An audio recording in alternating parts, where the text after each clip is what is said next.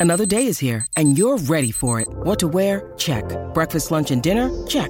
Planning for what's next and how to save for it? That's where Bank of America can help. For your financial to-dos, Bank of America has experts ready to help get you closer to your goals. Get started at one of our local financial centers or 24-7 in our mobile banking app. Find a location near you at bankofamerica.com slash talk to us. What would you like the power to do? Mobile banking requires downloading the app and is only available for select devices. Message and data rates may apply. Bank of America and a member FDIC. When you need mealtime inspiration, it's worth shopping Kroger, where you'll find over 30,000 mouthwatering choices that excite your inner foodie. And no matter what tasty choice you make, you'll enjoy our everyday low prices, plus extra ways to save, like digital coupons worth over $600 each week. You can also save up to $1 off per gallon at the pump with fuel points. More savings and more inspiring flavors make shopping Kroger worth it every time. Kroger, fresh for everyone. Fuel restrictions apply. Welcome,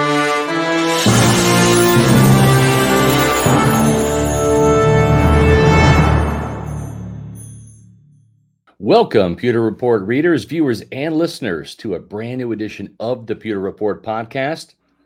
Happy Super Bowl day after.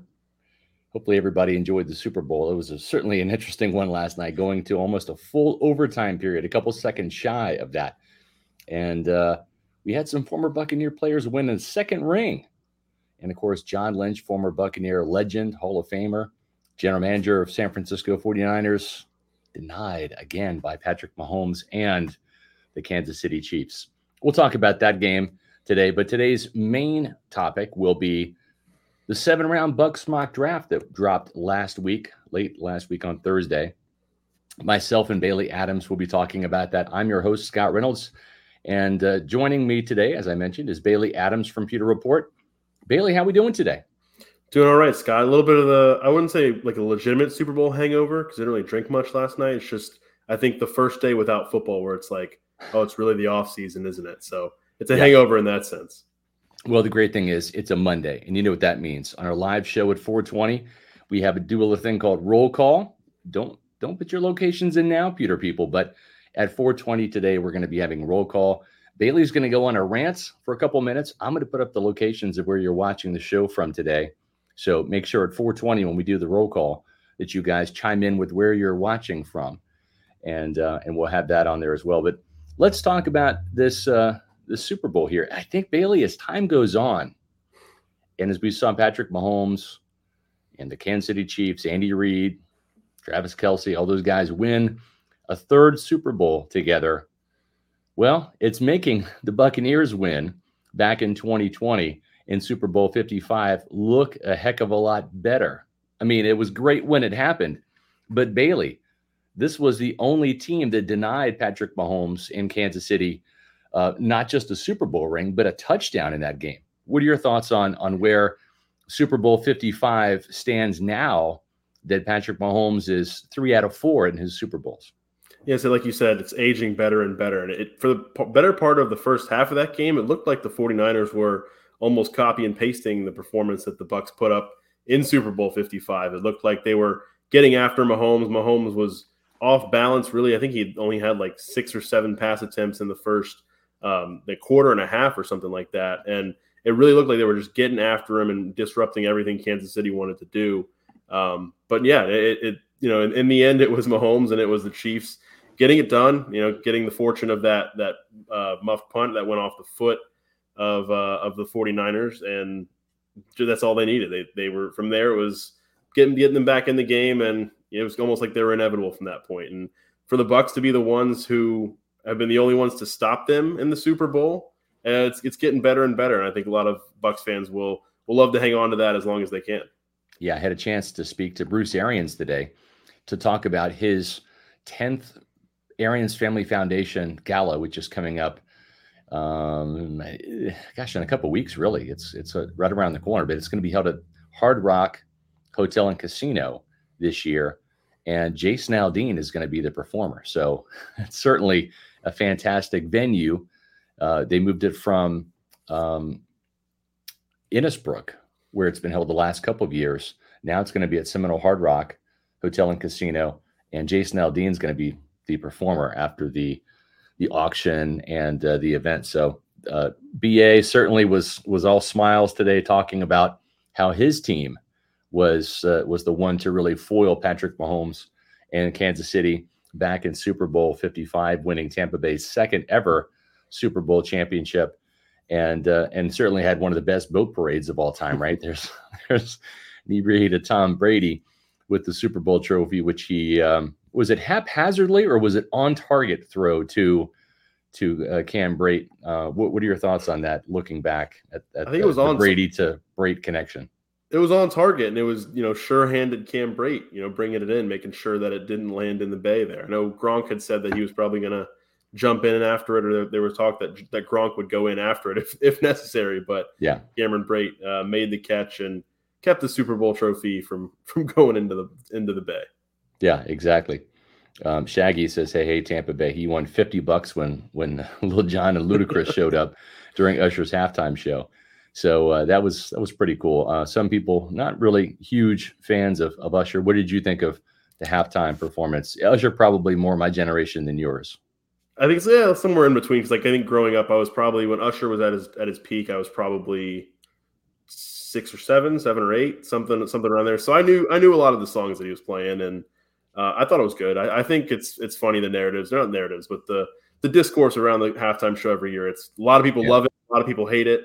The people that love it think it was the best one ever. The people yeah. that hate it, it's, it's, just music has gone away. So yeah, yeah. I, I, thought it was good. I thought it was good for what it was. I, I I still think to this day Prince's halftime performance in the rain in Miami still the best one of all time. That's just me. Everybody has, you know, there's the Bruce Springsteen fans. You know, Rihanna last year had a lot of thumbs up. So everybody's got their particular favorite Super Bowl halftime performance. It, it happened to be um, for me Prince, and then also too that Janet Jackson Justin Timberlake one was was also pretty fun as well. Purple Rain in the Rain is hard to beat, and I know I know my dad's my dad's a big Prince fan, and um, as you know, as a result, so am I. So that was that was very cool, and yeah, I, I think there's been quite a few here in recent years where I think it's, it's been a streak of pretty good ones. Yeah. Uh, Engel here says uh, Super Bowl 55 will age like fine wine as a Super Bowl that made Mahomes and company look mortal. Yeah, I mean, that's really when we look at the present day Buccaneers, right? Um, they're losing more and more Super Bowl members from that Super Bowl 55 team. Ryan Jensen already retired. I, I think this year they're they're probably going to cut Shaq Barrett and and and maybe even part ways with Carlton Davis. That could be two more guys that the Super Bowl team um, sheds, if you will, from from Tampa Bay. Devin White's not going to be re-signed in free agency, so that number is quickly going to dwindle to single digits here before too long. If Lavonte David doesn't come back, if Mike Evans doesn't come back, um, those are some guys in free agency that I think will be re-signed. But if not, that it's just going to kind of whittle down that Super Bowl 55 team pretty quickly. Yeah, and I mean you've already seen it in recent years. Obviously, Ali Marpet retiring early. He's been it's it's weird to think how how long he's been retired already. Yeah. Um, and then as you mentioned at the top of the show, some of those guys that were on that team were now on the Chiefs, winning right. winning last night. And Justin Watson just won his third Super Bowl ring. So yeah. Um, quite a few quite a few with the Chiefs last night winning. But yeah, it's it's kind of crazy. The feels like it was not that long ago that the Bucs right. were were hoisting the trophy, and I guess now we're it just every day it's getting more and more in the past, but it still feels so recent.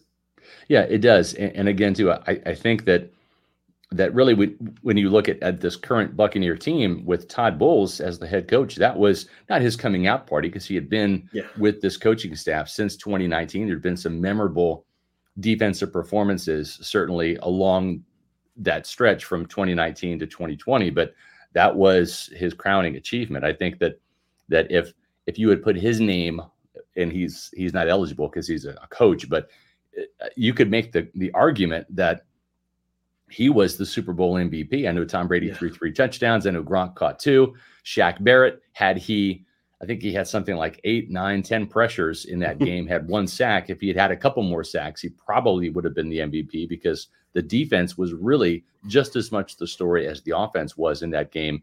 And and I think when when Bruce Arians handed off the baton to Todd Bowles in the 2022 offseason, um, yeah, there was that little bit of of angst about, well, look what happened in that Rams game with that zero blitz call, right? Yeah. But at the same time, Todd Bowles was a big reason why this team won Super Bowl 55 in 2020. Yeah, and I think it's still been he's been a big reason why they've maintained the, the their spot on top of the NFC South over the last couple of years. I know um, you know his defenses haven't been maybe at that same level. They don't have the same level as pass rush, and we'll get into all that with the with the mock draft talk, and then just draft season coming. Uh, you know, or it's already here, I guess. But yeah, it's it's one of those things where you look at that and you see where the blueprint is for his defenses, and it was just executed to absolute perfection. Then I, I mean, I haven't seen many like it um, in in my lifetime of of just a, a game plan like that. That just nothing the Chiefs were doing was working, and it was almost it was almost reminiscent like like looking last night at last night's game like i said early in the game it was the 49ers kind of doing the same thing but i thought yeah. steve spagnuolo i thought he did a fantastic job as the, the chiefs defensive coordinator. Like he was a def- he was potential mvp from last night yeah. in my eyes as well. Like like you said with Bowles being um, you know, up there in the running if he could be as a coach i thought spags was was absolutely fantastic last night. So yeah i mean it's it's kind of crazy to, to think.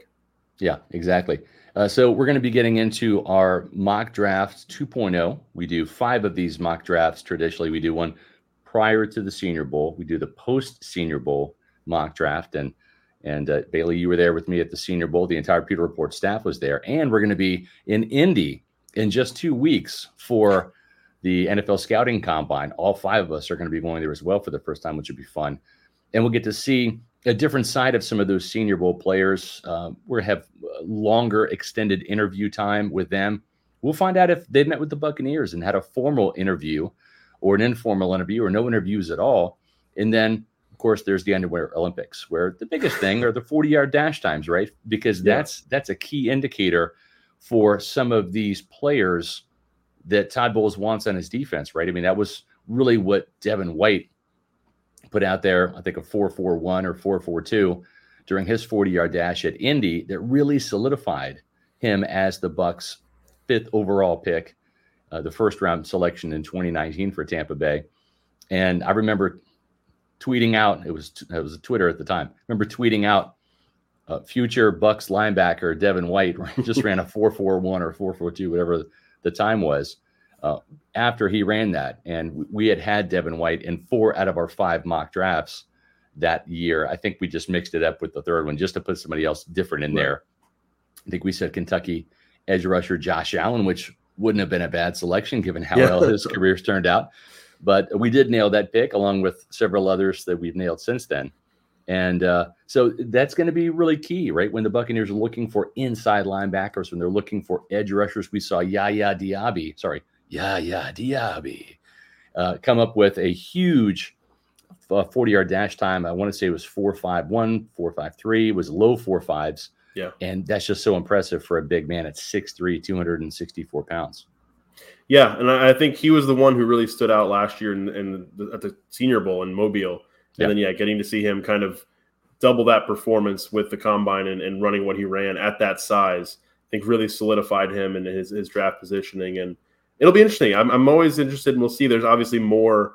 Um, you know, there's the Senior Bowl guys that we'll see in Indy as well, but there's also guys that were, you know, I don't know if you want to call them of, of a higher stature, but some of the players who didn't necessarily need to go to the Senior Bowl, um, yeah. they'll be there in, in Indy as well. So we get to talk to some of them and maybe identify a few more Bucs targets. And that's yeah, like you said, a couple weeks away, sneaking up uh, yeah. sneaking up on me, especially. yeah, and the thing too is is you look at, at Yaya Diaby. We had him as a Bucs best bet. That's one of of several players we had. Payne Durham was another one as a Bucs best bet at tight end. The previous year we had Cade Otton as as a tight end in our Bucs best bets.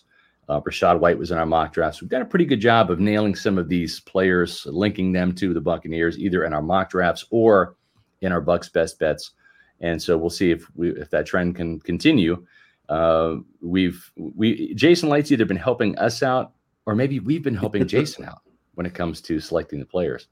Uh, Kieran, but speaking of players, Jason has drafted from the Senior Bowl. Donovan Smith was one of those guys back in 2015. Matter of fact, they used both of their second round picks in 2015 to select two players from the Senior Bowl, two players that happened to line up next to each other at the Senior Bowl. Left tackle from Hobart College, Ali Marpet was was playing left guard.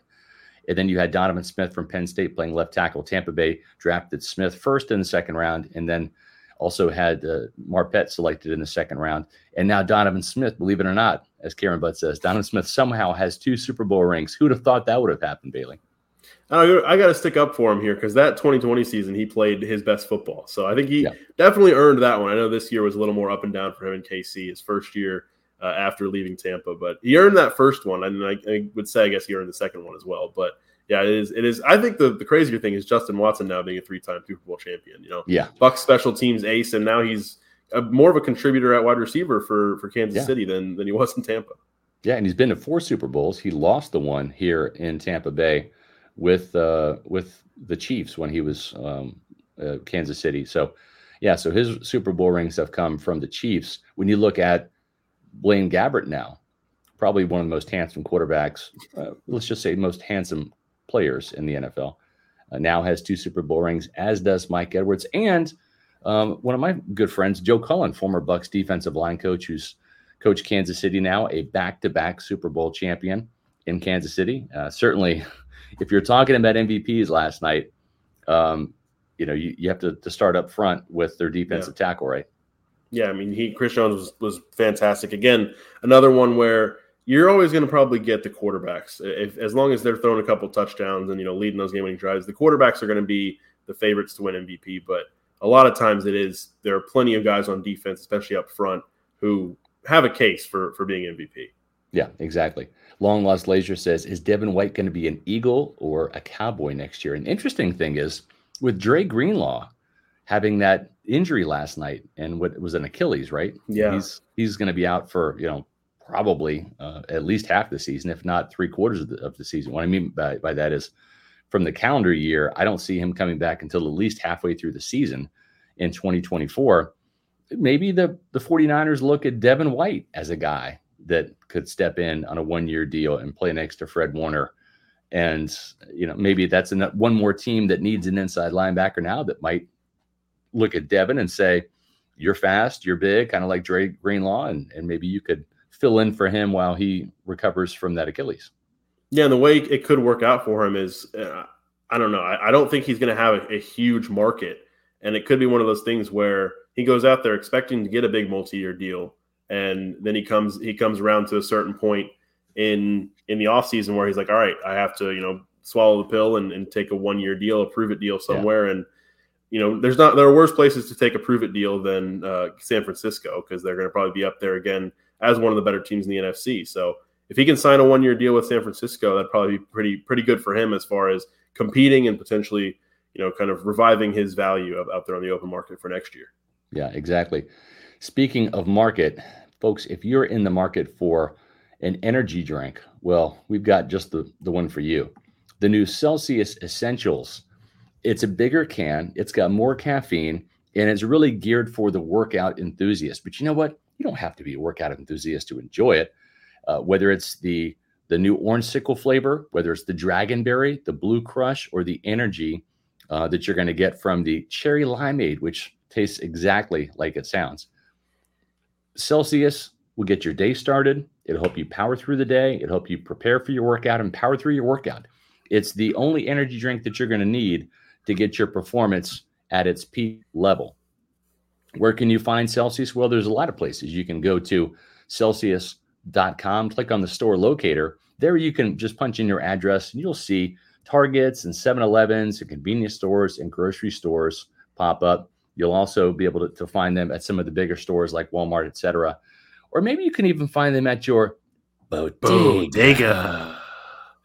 Once you find Celsius and, and you try some of these flavors, if you want to buy them in bulk, the best place to do that is over at Amazon, right? You can have them shipped right to your house, your apartment, your trailer park, wherever you live, uh, your tiny house. You can get Celsius sent right to you. And gosh, it'll be just like your favorite holiday when you get that that box in the mail. It's the best present you can send yourself to get a case of Celsius. So make sure, pewter people, when you are turning to an energy drink to get your day going or power through the day, it is Celsius, the official energy drink of Pewter Report. Bailey, one of the best things about Mondays, and I know that you're not typically on on Mondays, but today you get to be on for what we like to call roll, roll call. Where are you at, Pewter people? That's right. Bailey's going to go on a little bit of a rant here about an article that he wrote for Pewter Report. Um, when was it? This weekend, right? Yeah, I think Saturday. Yeah, for Saturday, and it talks about the continuity that this uh, Bucs team can achieve, but a couple things have to happen first in free agency. I'm going to be dropping this into the chat so you can read that story at your leisure. And while Bailey does that, you know the drill. I'm going to be putting up your location, and uh, and we'll talk about um, where some of you awesome Pewter people are at as we punch these up on the screen. So Bailey, go ahead and fire away. Yeah, so I mean, we, it was really exciting down the stretch in 2023. This 2023 season, Bucs were looking like they were dead for a few for a few weeks there, but as they got into that five game winning streak near the end of the season, the offense really took off under Dave Canales, and everything seemed to start clicking. You know, he's a first time play caller. They finally got to it, and you know they scored 27 points at Atlanta, 34 at Green Bay. They come back and score 30 against Jacksonville at home. And then the playoffs, they scored 30 against Philadelphia as an offense, and then 23 at Detroit both of those playoff games, you see Baker throw for 300 yards and three touchdowns. So it's you're feeling really good as about next season. Like this offense really can take it to the next level uh, under Dave Canales in year two. You know, second year play calling, and you're gonna have hope. You're gonna think you'll get Baker back, you'll get Mike Evans back, and then Dave Canales leaves, and it feels like that continuity could be gone because you know who knows what's gonna happen with Baker now, and now who they're gonna get to replace Dave Canales, and you know, what can they do here? And I think with the hiring of Liam Coen, they really have given themselves a shot at maintaining that continuity in a way that maybe didn't look possible for for a little while there. Um, and it comes in, and as I broke this down in my article on pewterreport.com, it, it's there's three things here, three components of maintaining that continuity that I think they have a really good shot at achieving. It starts with the personnel, and hiring Coen gives them a great shot at retaining Baker Mayfield. They've worked together before. Baker was in town um, and, and, stopped by at the facility for uh, to see him on his um, introductory press conference day. You know, he's talked about you know the balls in the Bucs court, saying basically he wants to come back and getting something done is kind of on the Bucs at this point, and they want to work together on on getting something done. And so, if the hiring of Coen gives you a shot at, at re-signing Baker Mayfield, you're going to have a better shot at re-signing Mike Evans as well. And, and there's a potential. I mean, Mike Evans might not need as much uh, of a pull, of course staying uh, in Tampa for his 11th season. Money has to be right, but if you're showing him with this continuity, Baker's coming back. He just had a lot of success this past season with Baker Mayfield as his quarterback. Um, you know, gives him a feeling where, hey, my career may be winding down, but I still have a good shot to win here and stick out this, you know, the rest of my career with the team that drafted me, which I think he wants to do anyway. Um, so I think that's uh, that's the first part of it is maintaining that personnel continuity where you get you get Baker back, you get Mike Evans back, and that's the first part. Second part is the whole philosophy of the offense. And Liam Coen's you know very much on the same page as Dave Canales was as far as you know finding balance on offense, running the ball, and it's no surprise because that is what Todd Bowles wants his offense to look like. So of course you know the, the coaching search is going through uh, Todd Bowles he he ended up with Dave Canales, a guy who liked to run the ball, liked to find that balance, takes pressure off of Bowles' defense. It's no shocker that he finds a guy who. With threats to our nation waiting around every corner, adaptability is more important than ever. When conditions change without notice, quick strategic thinking is crucial. And with obstacles consistently impending, determination is essential in overcoming them. It's this willingness, decisiveness, and resilience that sets Marines apart. With our fighting spirit, we don't just fight battles, we win them. Marines are the constant our nation counts on to fight the unknown. And through adaptable problem solving, we do just that. Learn more at marines.com. Who kind of shares that same philosophy in Liam Coen and can do what he wants his offense to do and you know kind of complement the defense the way that he he views football. And that's the that's the big thing. And you even saw it in his, his press conference.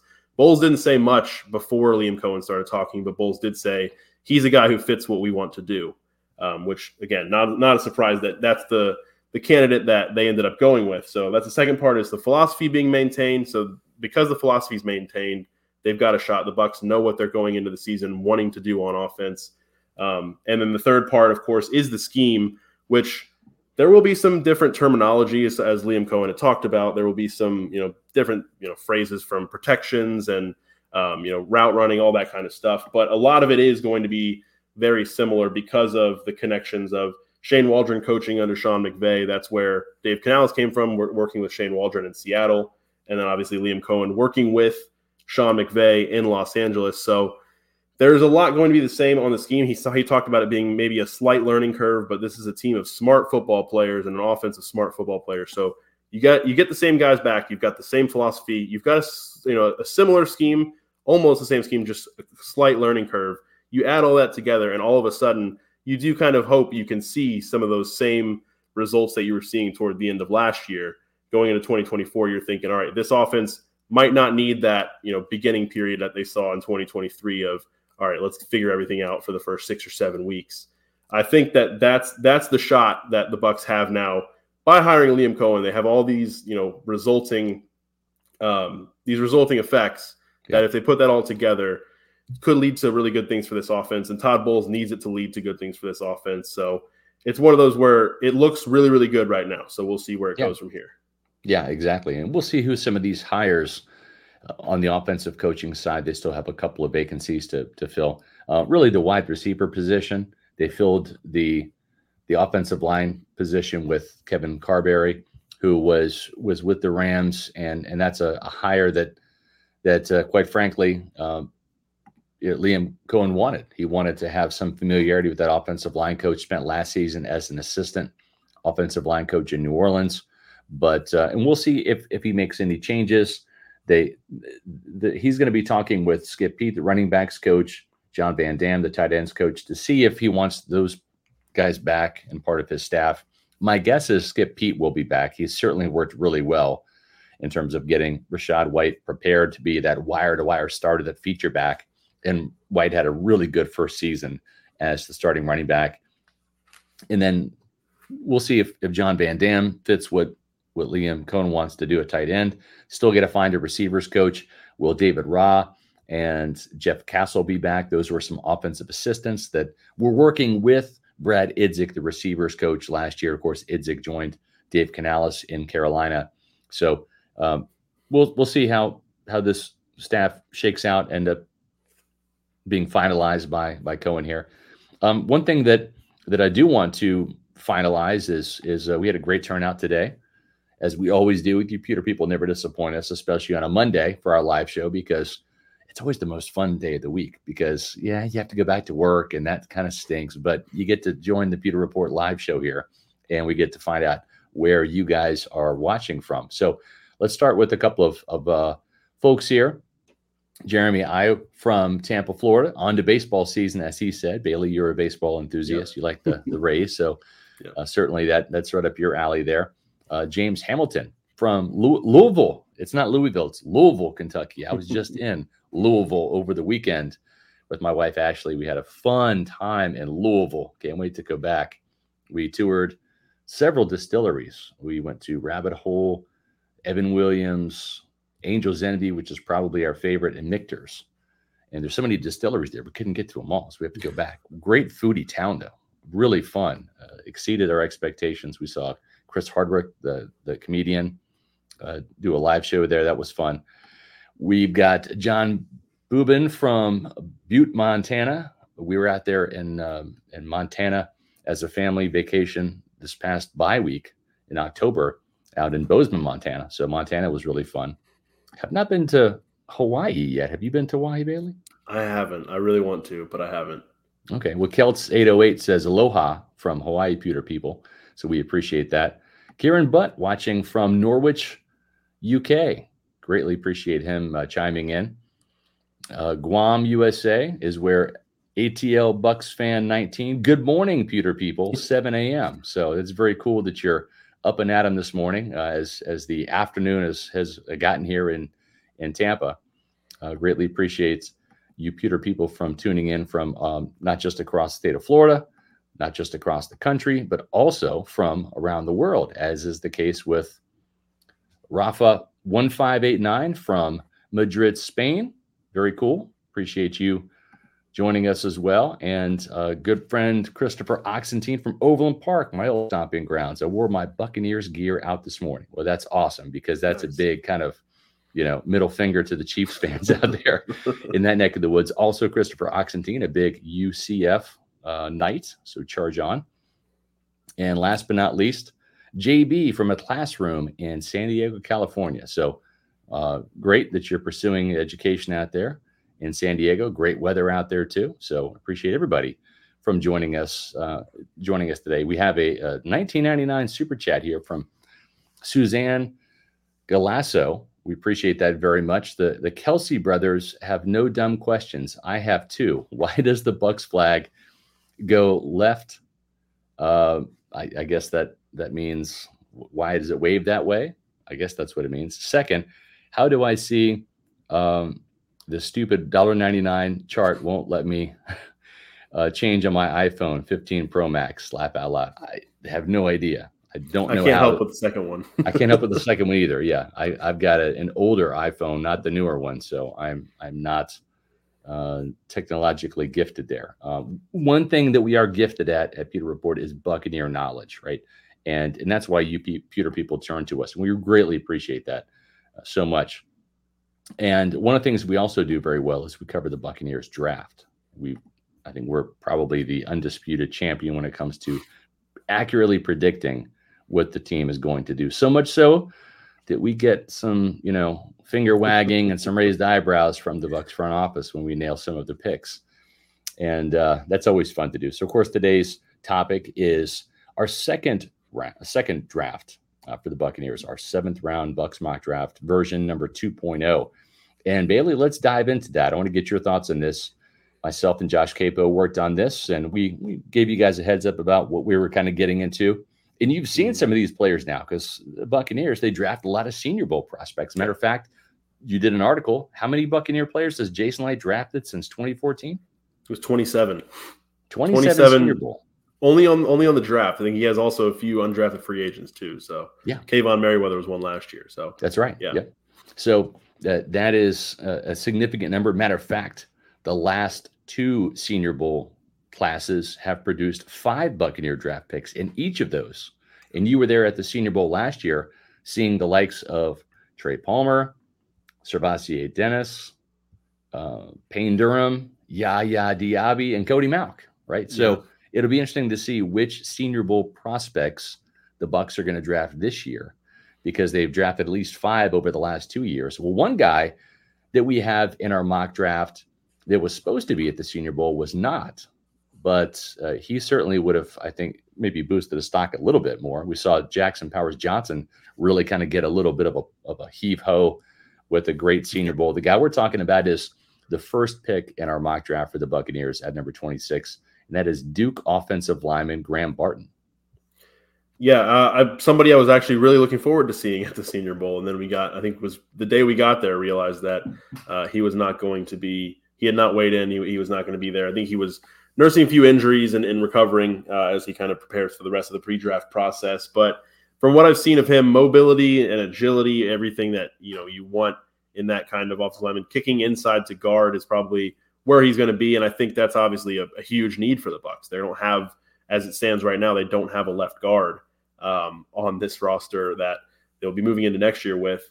Um, and it really is, it's, it's, a shame because I wanted to see him at the Senior Bowl, but they've had success moving left tackles into guard in the yeah. past, and it's been a proven, um, almost a proven formula for Jason Licht in doing so with Ali Marpet, Alex Cappa, um, and then now doing so with with Cody Mauch um, last year. So I, I think this is a, a, pick that would obviously solidify the offensive line in a big way. You'd have Wirfs at left tackle, Graham Barton at left guard, whoever you find out is your center. Worst case, I'd say worst case is kind of kind of harsh, but you know, it's if he's been a, a starter for two years now, Robert Hainsey, but would like to upgrade there.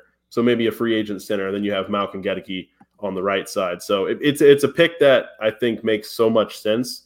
It is just hurts me a little bit because I want it to be Jackson Powers Johnson, but yeah. he's just I think he's going to be gone before the Bucs pick at 26. But I do too. Yeah, a, a guy that uh, I want to look more into is Graham Barton. I've, I've seen some film on him and was really looking forward to seeing him in Mobile, but you know, didn't get that chance. Yeah, Jackson Powers Johnson. The thing with him is you look, Miami could use a center, Dallas could use a center, and yeah. some of their their guys are going to be free agents that they might want to get younger and maybe, maybe cheaper on a rookie deal than you know paying for free agents. Um, the Steelers might need a center. So there, there's a, there's some teams ahead of Tampa Bay in terms of the selection that uh, the Jackson Powers Johnson. I just don't think he's going to be there, and that's that's why we have yeah. uh, uh, Duke's Graham Barton in there, and he can also play center as well. He started five games his freshman season at center, and Jim Nagy, sorry, Jim Nagy. if you're a Mark Cook fan from back in the day, you'll appreciate that. Uh, not Matt Nagy, but Jim Nagy. Jim Nagy, the the president of, of the Senior Bowl, uh, we we kid because we care, uh, has was was saying that had he been there, he was going to see some time at center. They were going to move him inside because that's where he's projected to be at the next level. Very tough, aggressive guy in the run game, very physical guy. Probably closer to Ali Marpet, maybe than Alex Cappa, especially with the hair. Right, he's a short haircut kind of guy. Although Marpet did grow his hair out when when he was in Tampa, but um, so I, I think this this is a good guy that gives them some positional flexibility, right? Cody Mauch may get a shot at playing some center, or maybe Graham Barton gets some center, or maybe he's he's a, a guard his first year. So that's uh, that's certainly the line of thinking there. So much so that Trevor Sikkema from Pro Football Focus, Pewter Report alum and good friend of mine, also has Graham Barton in his mock draft. He texted me the other day, giving me a heads up that he was going to put him in there. He's like, "What you're saying makes a lot of sense, Scott. He's definitely a Jason Licht type of offensive lineman. I'm like, yeah, absolutely, Trevor. So, yeah. um, great minds think alike there. So, Graham Barton to the Buccaneers in the first round. And for those of you that are saying, well, what about edge rusher, right? And and one of those guys would be our own Josh Queipo, uh, and he's dead right. I mean, he's he's spot on with the fact that if you need if you have an edge rusher, they can really be kind of that force multiplier, that guy that that because of the pass rush and and getting to the quarterback they can make your your linebackers better. They can make your secondary better, right? By pressuring the quarterback and and forcing some errant throws, maybe getting that interception total up a little bit. And so we didn't uh, we didn't leave out an edge rusher in this uh, draft for the Buccaneers. Matter of fact, uh, another guy from the Senior Bowl. This guy was actually there, and the guy I'm talking about is uh, Penn State's uh, Adisa Isaac, and I thought he had a pretty good week this this uh, Senior Bowl. Yeah, I thought he did. Like like you just mentioned, it, it, a lot of what we saw this past season, the secondary I think being was it was 30th or 31st in the league. I don't think it was all on them. I, I don't think you know it's still the same. A lot of the same guys that won a Super Bowl a few years ago, and Carlton Davis, Jamel Dean, um, obviously Antoine Winfield Jr. had a great year. Um, so I, I, think a lot of it is you know not being able to get pressure up front, um, especially getting pressure with four, and that's something the Bucs are going to need. You know, more of in in the in the future. And it's not just going to be solidified with a second round pick in Isaac, though. I think Isaac would be you know that kind of um, addition that would give some some more life to this this outside linebacker group. Yaya Diaby gave it some down the stretch of last season. Um, but Adisa Isaac, I think, you know, good in run defense, you know, a good pass rusher as well. Pretty solid production at Penn State too. I think he outproduced Chop Robinson, who's he did. many people saying be a, a first rounder this year. So um, the production is there, and I, again, a guy that I think really helped himself with the Senior Bowl week, um, perhaps more more so than Chris Braswell, who was the uh, the first pick in our our right. first round, um, our first 1.0 mock draft. Yeah. So yeah, I think you know going back to back, going inside inside O line, and then getting uh, an edge rusher first two picks. Whether you do that the the order we have them in, in the 2.0 mock draft, or if you flip them, I think that's probably you know a strategy that not a lot of people can argue too much with yeah, six foot four, 250 pounds. And and really, as you said, outperformed in terms of, of sacks, and sacks aren't everything, but he also outperformed Chop Robinson in sacks 11 and a half to nine and a half. Robinson had the nine and a half over the past two seasons. And, and also tackles for loss, 27 tackles for loss over the last two seasons compared to Robinson 17 and a half. So this is a guy that I think when you look at, at the pass rushers that they put into the NFL, whether it's Micah Parsons, who's done a lot of great things, or Yetur Gross Matos, who's you know been eh, okay. Um, Baltimore's uh, Odafe Oweh, and then Atlanta's Arnold Ebiketie. Those are some some Penn State pass rushers that have have you know been making that jump from college to the pro successfully, at least to have an NFL career. Again, Micah Parsons is the most successful out of that quartet. But I, I think Isaac actually can be a better pro than Chop Robinson. A little bit longer, 6'4, 250 pounds. And again, the production I think that the Buccaneers are looking for.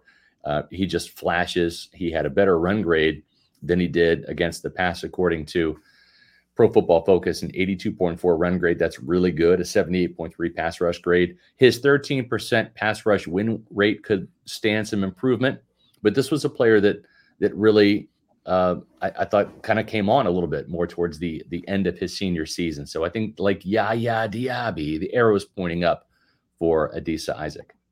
Yeah, I think so, and I do wonder. I know that a lot of the talk has been, you know, the Bucs need an alpha you know pass rusher. They need that number one guy who's going to take over for Shaq Barrett. And, and, I don't know if it's Isaac, and I don't know if, if it's you know Yaya Diaby or Yaya Diaby.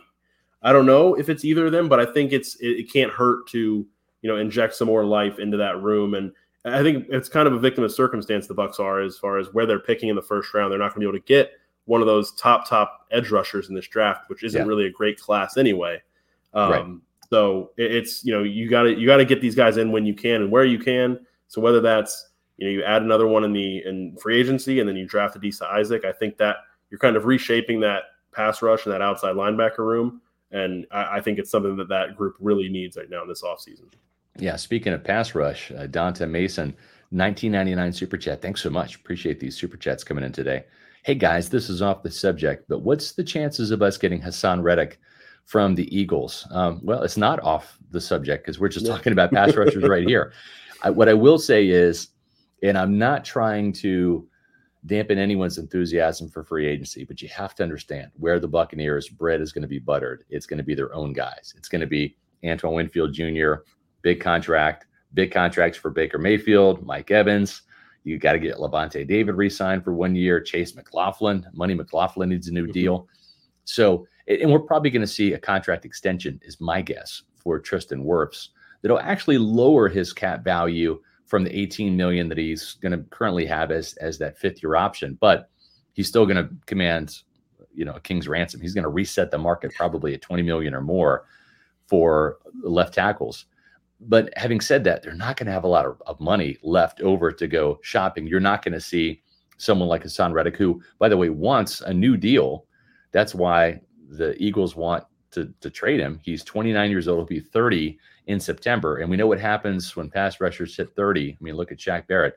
Not always the case, but at some point in time, you're going to drop off. And he's had four double digit sack seasons. I wrote about it in today's Bucs mailbag. I'll put that in the chat as well. But I just don't think that they're going to go uh, shopping um, anywhere other than than the discount stores for pass rushers or offensive linemen. I think they're going to spend the most of their their free agent cap money um, on on their own players as they should.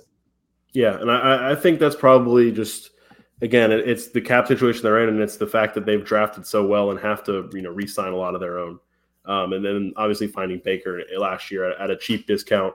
Um, now it's time to pay him. So yeah. it's one of those things where it sounds great, and you know Reddick's been very very productive for Philly, but with with his age and with you know the situation they're in, yeah, it, yeah. it doesn't really it doesn't fit you know, there's going to be a team yeah. out there that it fits better for. And he's making an average of $15 million right now. And boy, I mean, if he wants more money, uh, this team just doesn't have the cap room yeah. right now to, to pay him that. And again, you don't want to commit that to somebody who's getting up there in age.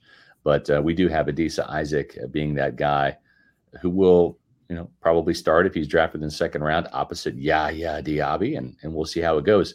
In the third round, uh, sticking with this Senior Bowl theme because it's kind of worked out pretty well for Jason Licht and the Buccaneers. How about a, a running back, guy like Ray Davis, who certainly would get a thumbs up from Liam Coen after rushing for just about 1,200 yards and scoring seven receiving touchdowns and 14 rushing touchdowns in his lone season at Kentucky. Why a running back in the third round? Well, I don't know about you, Bailey, but thank goodness Rachaad White was healthy for all 17 games because there would be a huge drop off at the running back position from a talent standpoint and a stamina standpoint. We saw Chase Edmonds, the backup, couldn't stay healthy all season, and they cut Rashawn, or Ke'Shawn Vaughn. So I, I think that that they need to get another guy. And here's the other thing too: you've got Rachaad White entering his third year, right? And I love Rachaad, and I hope he gets paid, but it's probably not going to be in Tampa when his rookie deal expires. You just don't pay rookie, or you shouldn't say, uh, you don't pay running backs who are coming off rookie deals. You don't pay them big money and you just draft them because that's what the position is these days. And and I love running backs and I hope that they get their bread, but I, I, just don't think it's smart money. Look at no further than than Doug Martin, right? So um, th- this is a player that, that can come in and and be that one-two punch along with Rachaad White and provide some insurance in case he gets hurt. He, like Rachaad White, is also a three down back, not a third down back, but a, a down in, down out, first, second, and third down guy that can come in and be part of the passing game as well as the running game, Bailey. Yeah, and I think that's that's one of the more underrated things about this past season that Rachaad White had was that he stayed healthy for that for the whole season, and he was in there. I'm sure he was banged up several times, but he you know he did not miss a game and was able to play throughout the whole season. And that's just something you can't really bank on every year, especially with that position. So they're going to need um, they're going to need another running back. And I, Ray Davis was one of my favorite players at the Senior yeah. Bowl before they they hired Liam Coen. We got back that's right um, from the Senior Bowl, you know, hours before that was became official. And even coming out of that week, I was thinking, you know, Davis was one of my favorite prospects yeah, there. Me too. Um, just from you know both both the the running and the pass catching ability, you know, both of both of those things, and you know, just overall kind of looking at him more. Is there's some explosiveness to his game. He's got good hands, can contribute in the in the passing game, like you said, seven receiving touchdowns last year, almost ten yards per catch. Um, which I mean for a running back, that's uh that's pretty impressive. And, and then so I, I, liked him already, and then they hire Liam Coen, who obviously used his talents well last year at Kentucky. So that connection almost makes too much sense. And it's one of those things where I I I'm all for it but it almost feels like it's too perfect to line up that way. Like yeah. I don't even know if if it's going to be in, it's it's too perfect of a connection for it to really happen, right? I don't know, yeah. but um, definitely somebody I think would pair well with Rachaad White and kind of give that Bucs running back room. And maybe you bring Chase Edmonds back more as a three, more as a third down back, number three guy, veteran in the room who you know liked working with Rachaad White last year. And when I talked to Chase Edmonds in Atlanta after after the Falcons game, he even said he knows his role in the league is that he's just a change of pace guy yeah. and he's there to help Rachaad. So a guy who I think would probably be open to coming back. And then you've got a running back room of you know Rachaad and you got Ray Davis and then a veteran in, in Edmonds. So yeah. I think that'd be a, a, really good group to have.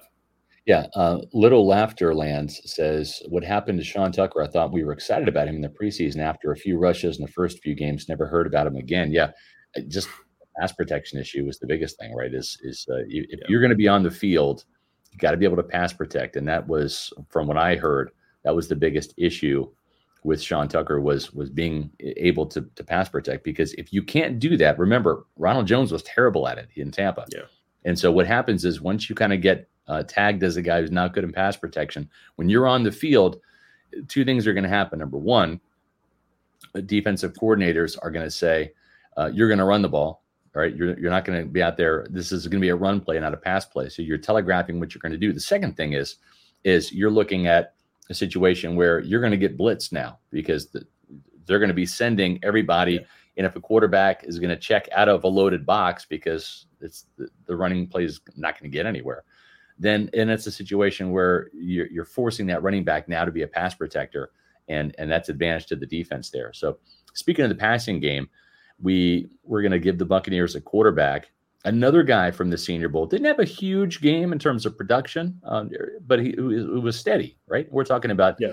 Tulane's Michael Pratt, a player that I've really become fond of, had a huge win against my Kansas State Wildcats in Manhattan. It's a hard place to, to win. He also went toe to toe, throw for throw with Caleb Williams and came back to beat USC and Williams in the Cotton Bowl not this past year, but uh, two years ago. You've seen him play against your UCF yeah. Knights, Bailey. Get the job done.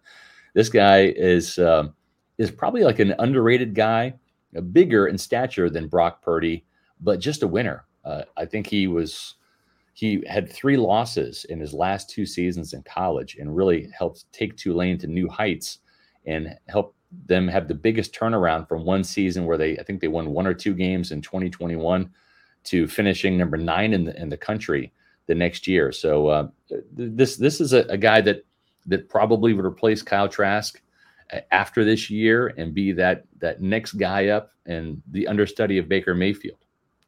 Yeah, I'm curious to see what what the plan is. I mean, obviously, I think the priority right now is bringing back Baker Mayfield, but what the plan is for the future because you're looking for him is probably what a three year deal um, for for Mayfield. So Trask is, is entering a contract year. Last year was rookie deal.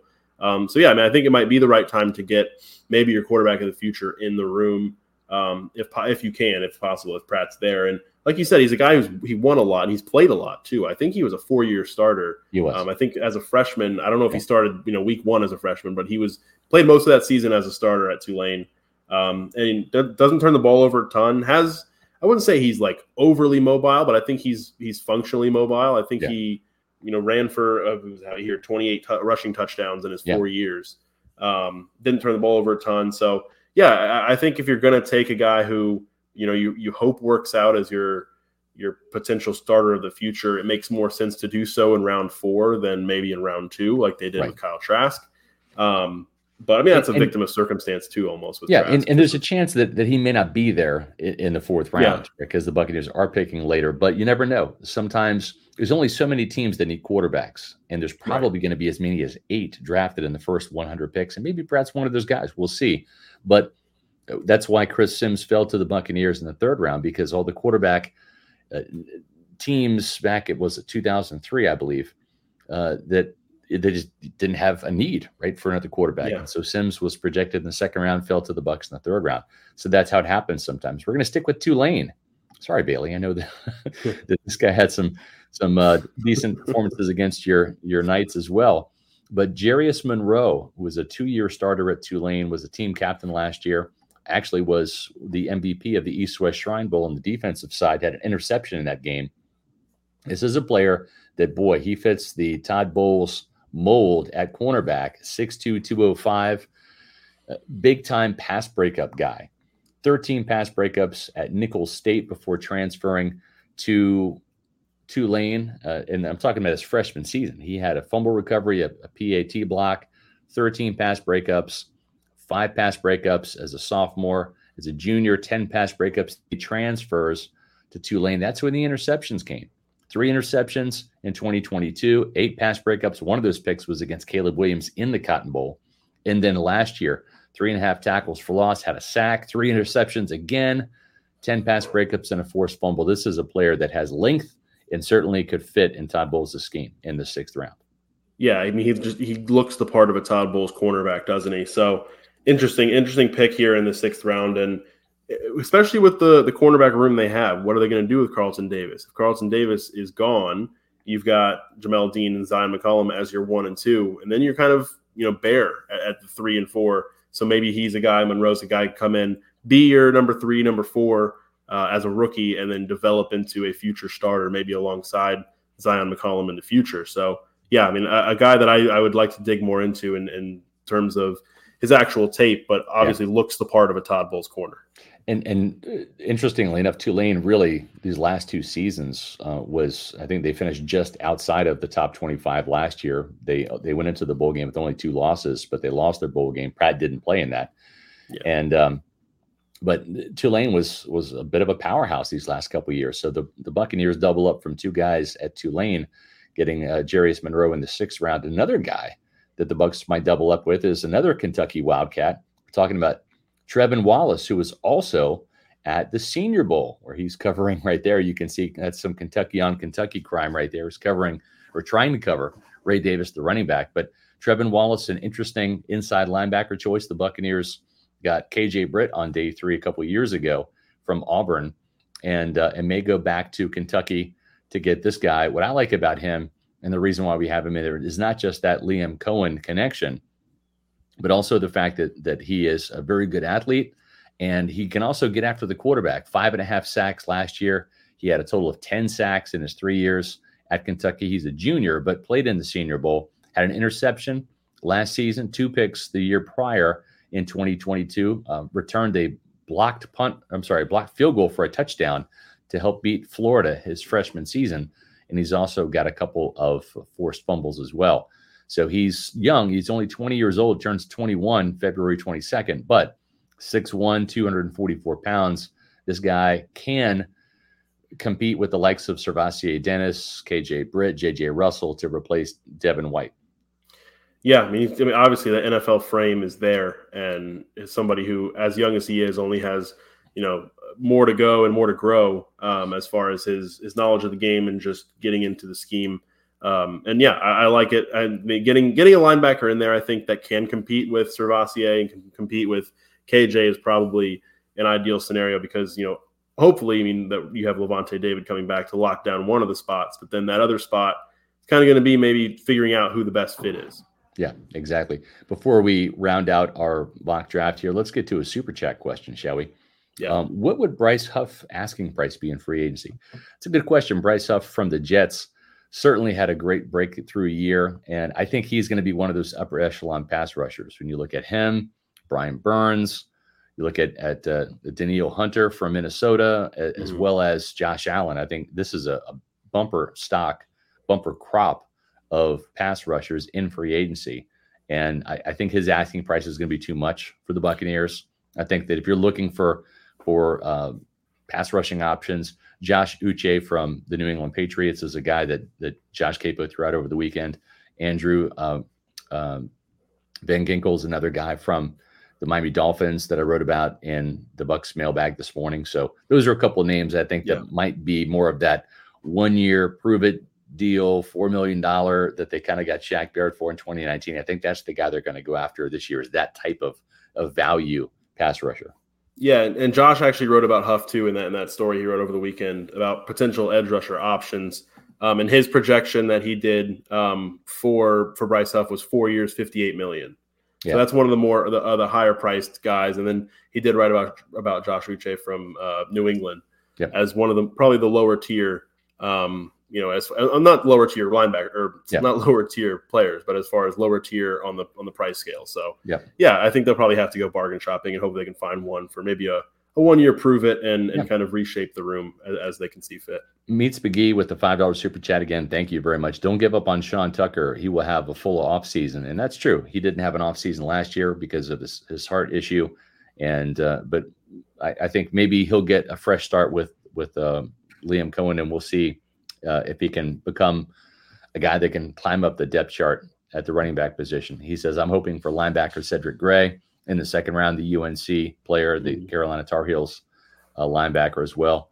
Um, Little Laughter lands. uh, appreciate the 699 super chat, the Canadian super chat. What happened to Sean Tucker? We just talked about that. The Bucs Yeah. were excited about him in the preseason. Any word on if his pass protection improved over the season? That's going to be a big thing for him this offseason, I think, is is to get the work with Skip Peete and and get the pass protection improved to where he can prove to Liam Coen that he is uh, worthy of being out there. Rounding out really quickly as the show comes to a close, our mock draft is a player that coming off of an injury. Uh, Erick All from Iowa started his career at Michigan and, and then had a late season knee injury, torn ACL. He probably won't be ready to go at the start of, of training camp or maybe even the start of the season. But you know, he is an Iowa tight end, although he didn't have his full tenure there. He went to to Michigan uh, for the first couple years, suffered an injury there as well. Um, but in in the 2021 season, 38 catches for 437 yards and two touchdowns. Then last season, before that knee injury, averaged 14 yards a catch, 21 catches for 299 yards and three touchdowns. Interestingly enough, um, about Eric All, believe it or not, he actually went to, um, he was teammates with our very own Eric Gross in the Eric Gross group. That's right. Uh, Eric Gross, former college uh, offensive tackle, he's certainly thinned out since his playing days, kind of like Ali Marpet has. But uh, one thing that he has uh, gotten in terms of, of uh, uh, an education is not just schooling pass rushers, but also getting you the most for your home if you're trying to sell it or finding you the best value if you're trying to buy a home. That's right. The Eric Gross Group is the official real estate agent of Pewter Report. You can find them on the web at housesandfla.com. That's housesandfla.com. You can also find them on Facebook and Instagram at Eric Gross Group. Make sure you give Eric a call, 513 907 4271. No matter where you are in your home ownership journey, you're going to feel welcome with the Eric Gross Group, the official realtor of Pewter Report. This hour has flown by so quickly. Bailey, it's been a lot of fun talking about the, the Super Bowl last night, as well as the Bucs mock draft version 2.0 that we we put out on Pewter Report. The show tomorrow will be at four o'clock. I'm going to have special guest Nick Geddes on. How close are the Bucs to the Super Bowl? We're going to be debating that topic tomorrow at four o'clock, as well as finding out where you can check it. PewterReport.com for more Bucs great content. You sure can. PewterReport.com, the mothership. Make sure you can also follow us on social media X, Instagram, Facebook at Pewter Report, and of course, Pewter Report TV, our YouTube channel. Make sure you hit the like and the thumbs up. Give us those likes, those thumbs up. Help us get it in front of more Pewter people. Help us find more Buccaneer fans out there and get our content out in front of them. We really appreciate everybody for tuning in to today's show. For Bailey Adams, I am Scott Reynolds, and we'll see you all tomorrow at four o'clock for another edition of the Pewter Report podcast. Out.